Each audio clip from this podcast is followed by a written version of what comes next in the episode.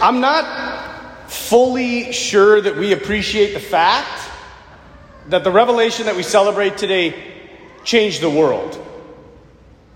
Like, I, don't, I don't say that lightly. What Christianity revealed about God as a Trinity is radically different than what the rest of the world believed and still believes. It changed everything. Like, we were going, not, not just a group of people, the world. Like the whole Western world was going this way. And then Jesus came, and over centuries, we went this way. Yeah, it changed everything. And that's, you know, I think when we come to the Feast of the Most Holy Trinity, at least for myself, you know, I'm sitting and I'm praying through what I'm supposed to say, and I'm like, it's a mystery. Three persons, one God. Okay, go home. I don't know any more than that. That's as much as we get. And that He lives in this ex- eternal exchange of love.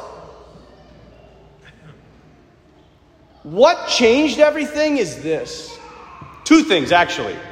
The revelation that God is love. God is love. That, that came through the Jewish people, and then the understanding of God as Father came through Christ. But more than that, what changed the history of the world was in the book of Genesis, it said that they were created in the image and likeness of God. Man and woman, He created them. That is what changed everything. You know what I'm really sick of hearing in this anti God, mediocre, blase society that we live in is when people say, well, we pretty much all believe in the same God. Muslims, Catholics, Protestants, everything lead, leads back to the one God and what you believe and what I believe. It's more or less the same thing. Isn't it just all God? That couldn't be further from the truth. Don't ever fall into that. First and foremost, one of the major differences the Christian God is not like other gods. The Christian God loves you. We never knew that. We never ever knew that. The pagan gods, the gods of Egypt, the gods of the Babylonians, the gods of the Greeks, the Romans, they didn't love you. They could care less about you. At best, you did everything in your power to give them right worship so they didn't kill you. Or maybe they would favor you if you did enough for them. Not so in Christianity. But the bigger thing, I think, is this being created in the image and likeness of God. No civilization, you guys, no culture anywhere at any time taught that humans were created in God's image and likeness until the book of Genesis revealed it to us. No one believed this. Now, here's the deal in the pagan world, some people were believed to be created in the image and likeness of the gods.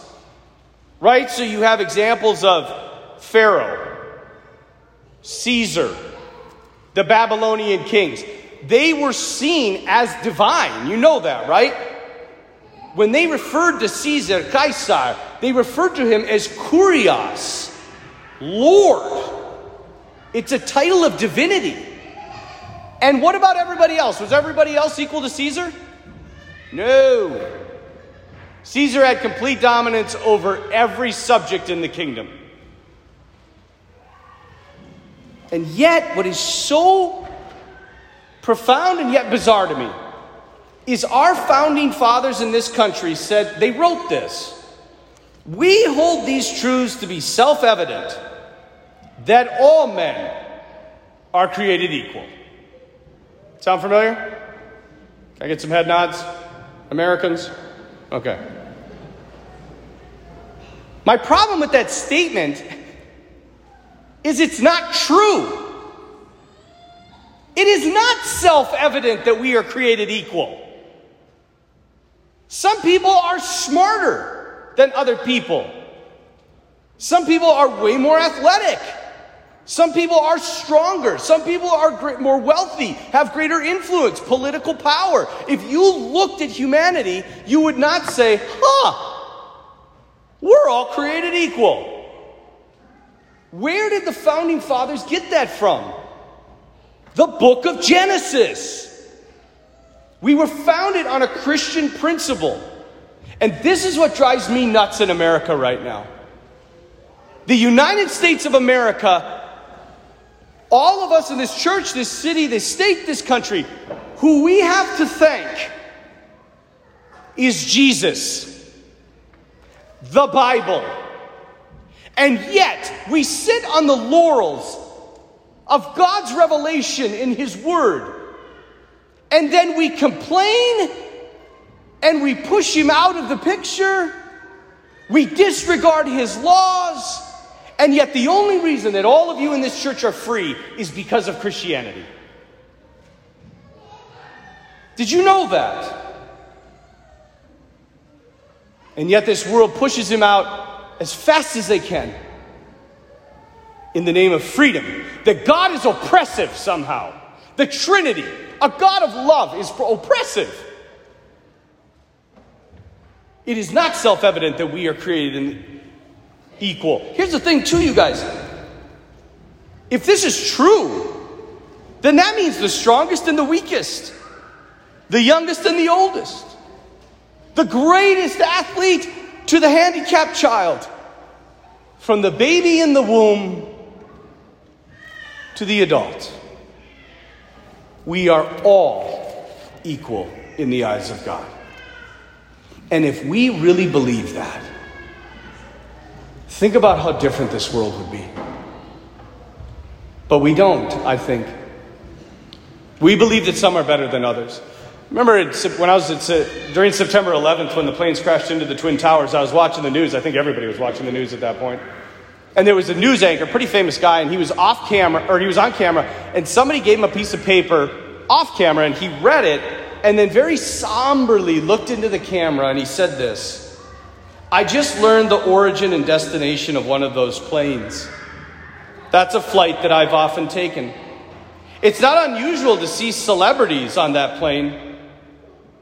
There might well have been some important people on that flight. Some. As if the other ones that died were nothing. What, what was he talking about? Was he, he wasn't talking about everybody. He was talking about those with influence, those with money, those with power. Those people, we should lament that they died. Forget about the other ones. They were insignificant. Not in the eyes of the Christian God. Not in the eyes of the Christian God. Make no mistake, the God you worship is the God you will become like. This is a principle of human nature. If God is, you see him as some distant being who doesn't really care, who's somewhat behind the workings of the universe, then that's how you're going to live.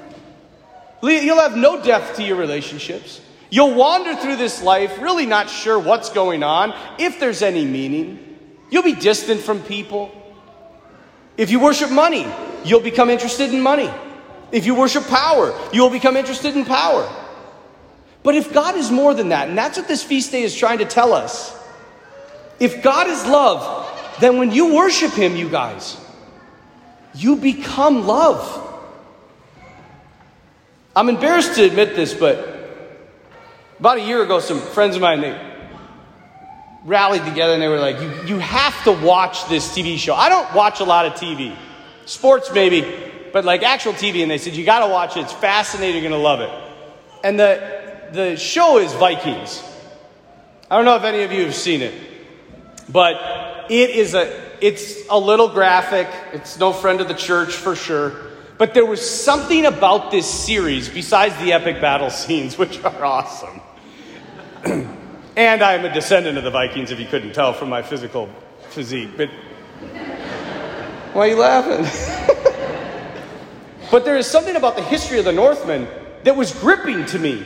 The storyline for sure, with its, you know, treachery and betrayal and all this stuff and cliffhangers at the end of every episode. But It wasn't until I was praying through the readings today that I understood what was grabbing me with this whole series. It's how they live. And how they live is conditioned about what they believe in the pagan gods and in the afterlife. Why were the Vikings barbaric people that raped and pillaged? Like when they defeated a people, they didn't even keep the land, they just burned it and left. Why? I don't know if you know this, I'm not just watching the show, I'm actually researching a little bit about Vikings too. Their heaven was called Valhalla. Valhalla was a great palace and this huge hall, and all of the warriors that had died heroically in battle, they came to this great hall and they ate the flesh of a boar that was sacrificed and they drank liquor from the udders of a goat. And their sport was they would fight each other to the death. And at the end, they would all fall asleep and the next day rise and do it again. Their greatest goods in this world were partying, pleasure, and war. Is it any wonder, you guys, that they were a barbaric nation? What they wanted to do was die in battle heroically. How do you stop a people like that? And yet, in that series, and they do a good job of this, they show the difference between the Vikings, the Northmen, and the Franks and the English who are Christian. They're much more civilized. There's much more calm and peace. There's a clearer understanding of family. The Vikings didn't care about life, they killed their own people. Their greatest worship service was every nine years. They would go to the temple and they would sacrifice 99 of their own people to appease the gods and drink their blood. Do you think they had a care in the world about the dignity of human life? And so what you will what you worship you will become. We believe that God is a trinity an eternal exchange of love. Therefore, the more we worship the true God, the more we become a civilization of love. If we're created in His image and likeness, we're not created for power. We're not created for war. We're not created for wealth. We're created for relationship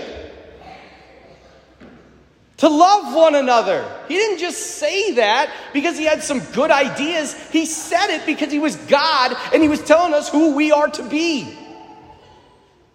When will we take him at his word and really treat each other as equals? Because the further we push him out of society, the more barbaric and depraved we will become. And that is exactly what's happening in America right now. Everyone has forgotten the God who set them free. Jesus, on this feast of the Most Holy Trinity, help us to really believe that what you revealed about God in Himself is true, that we are equal, and that we are made for relationship, so that we might become a people who knows they were created by love and for love. Amen.